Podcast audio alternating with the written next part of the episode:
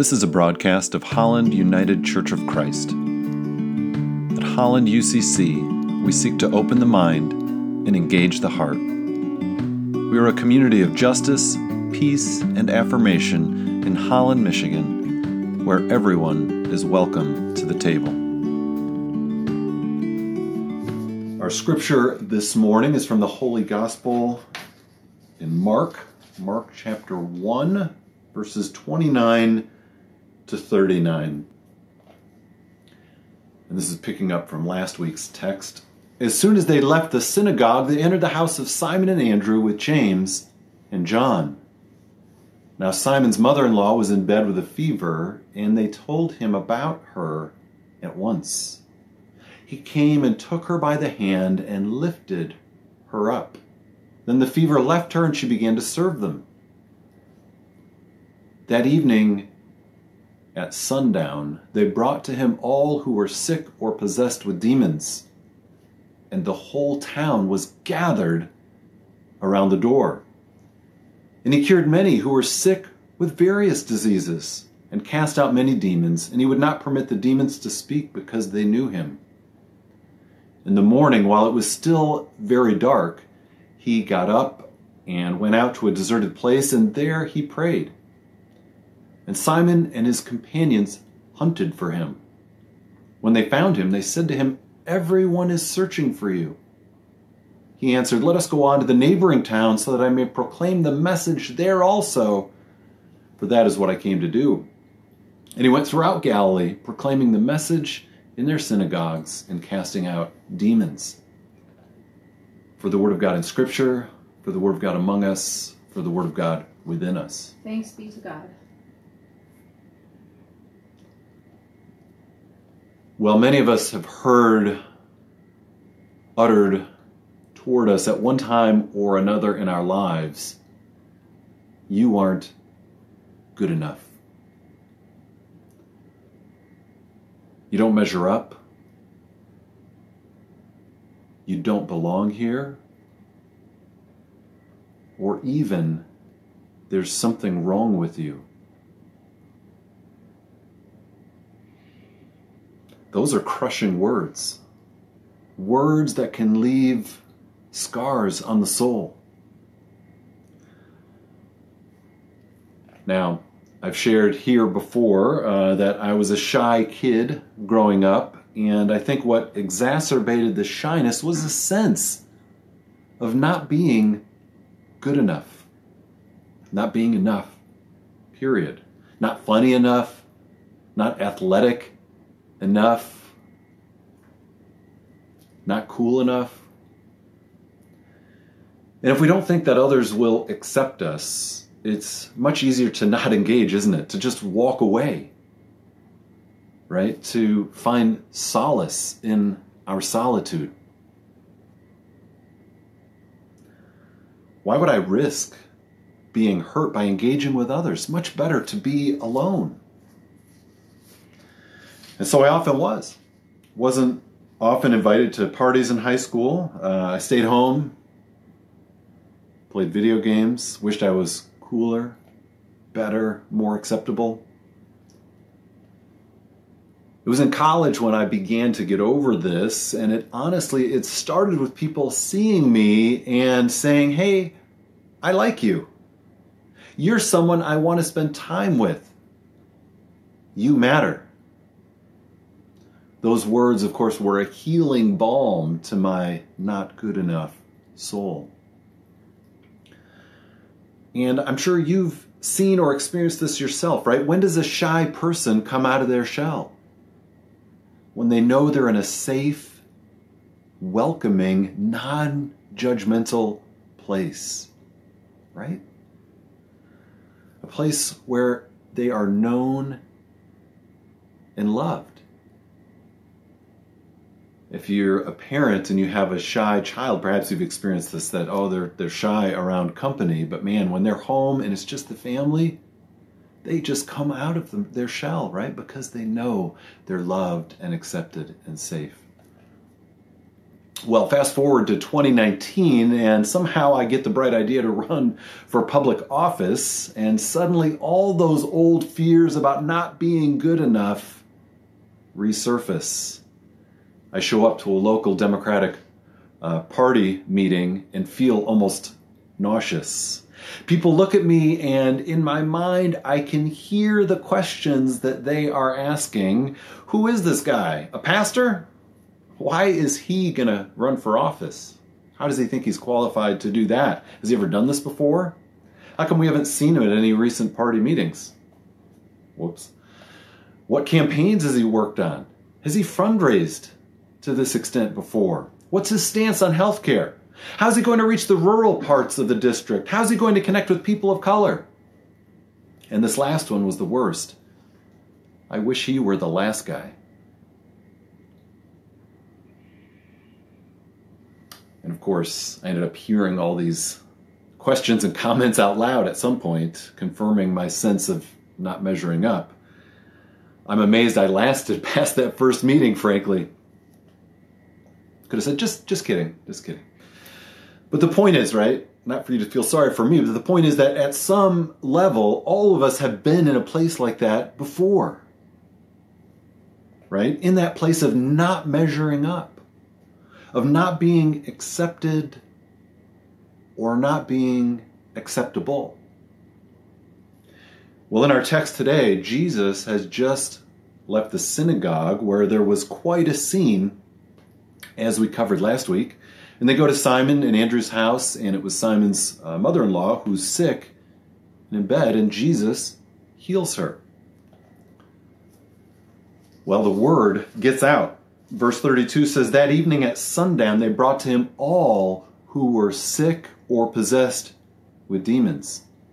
So Jesus performs this healing.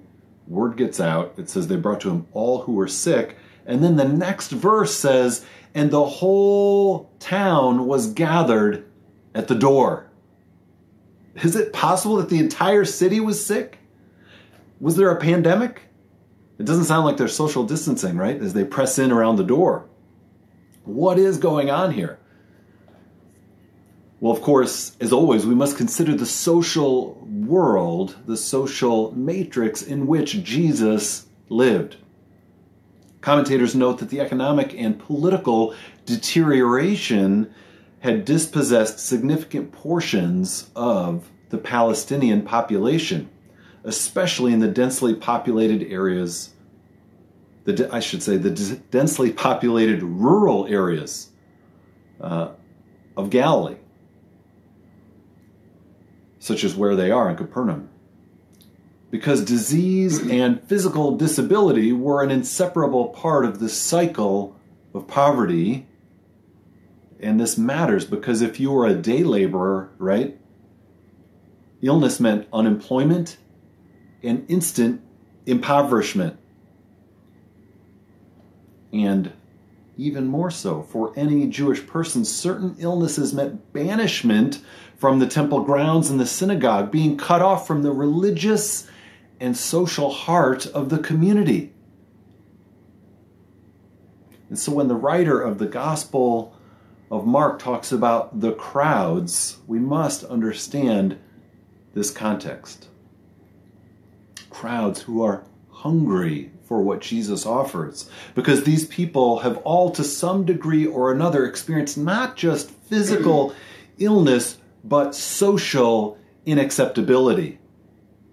They have been rendered not good enough, not worthy enough, not acceptable. Some by the standards of the wider Roman society, and some by their own internal social and religious standards. And so we, we have to see Jesus' healing acts in this light. He's not simply helping people be well physically, as important as that is. He is also, in many cases, right, restoring them to society, restoring them to social acceptability. He is helping them become whole again. And Jesus understands that wholeness runs much deeper than physical illness. And so when the Gospels speak of illness or sickness, we've got to keep this in mind, right? That they're not just reporting a biomedical condition, right? They're also reporting a socio-cultural condition. It's very important that we bring that lens to these healing stories, these miracles that Jesus performs. If we look only through the, the modern lens of medicine, we'll miss the wider significance of what's happening in these gospel narratives.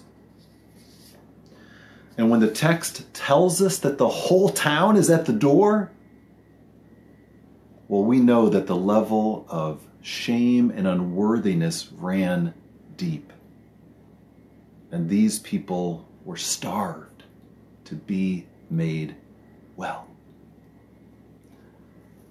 And we might also find ourselves at the door, because we too have found ourselves too many times rendered unworthy, unacceptable, not good enough. And we too long to be whole. Brené Brown says, wholehearted living is about engaging with our lives from a place of worthiness and connection. Worthiness and connection. Well, in Jesus' day, if you had leprosy or a, an evil spirit, you were deprived of connection. You were judged unworthy and you were isolated from the community. But of course, in our day, we're pretty good at creating social dis-ease as well, aren't we? If you're gay, you know what it is to be made to feel less than. If you are trans, you know what it is to be misunderstood and rejected. If you are a person of color, you know what it is to be labeled and judged. If you are a woman, you know what it is to be devalued. If you are differently abled, you know what it is to be overlooked. If you're on a journey in a church that doesn't have space for hard questions, you know what it is to be rejected and misunderstood. If you are a human who has spent any amount of time with other humans, you know how it feels to not measure up. And that's not even the whole story, is it? Because we're very good at doing this to ourselves, telling ourselves we aren't good enough, heaping shame upon ourselves because we're internalizing those external narratives, because of things that we regret, because of our failure to meet our own demanding and exhausting standards. And when we face these feelings of inadequacy, we begin to shut down and disconnect. We don't want to see people because we imagine they don't want to see us. And we might find ourselves hiding away. Yet we, friends, were made for connection. Brené Brown says, connection is why we're here. It's what gives purpose and meaning to our lives. We need connection like we need air and food and water.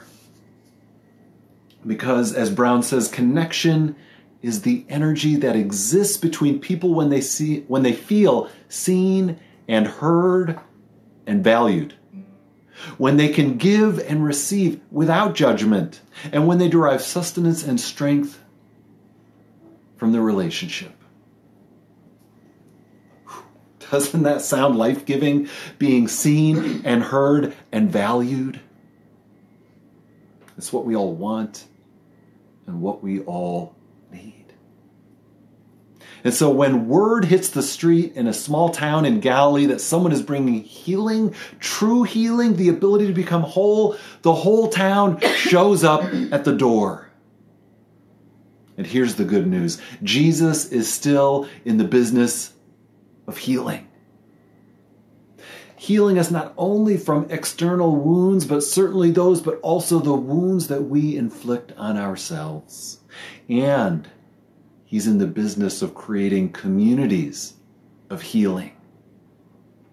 And so we're trying, albeit imperfectly here at Holland U C C, to be a place where you can come as you are and find welcome and acceptance, love and affirmation, where you can bring in your wounds and your woundedness, your shadow side as well as your shining side.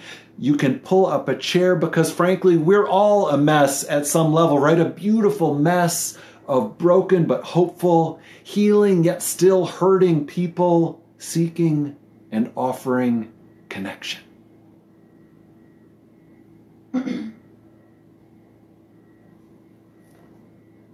So how are you feeling today, friends? If any of what we've talked about has surfaced feelings of inadequacy, or you can identify with this sense of not measuring up, know this: wholeness is possible. Not perfection, but wholeness. Because you are loved and beautiful and unique.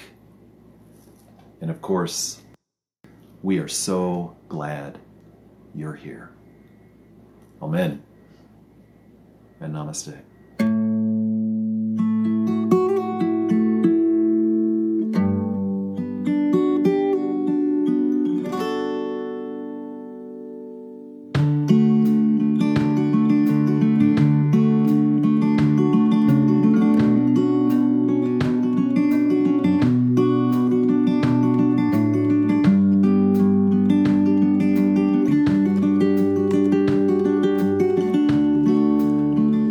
Invited to join us for worship on Sunday mornings at ten a.m. streaming on Facebook. You can also watch these messages on the Holland U C C YouTube channel. And for more information, how to get involved, or to support our work, like us on Facebook or visit holland u c c dot org.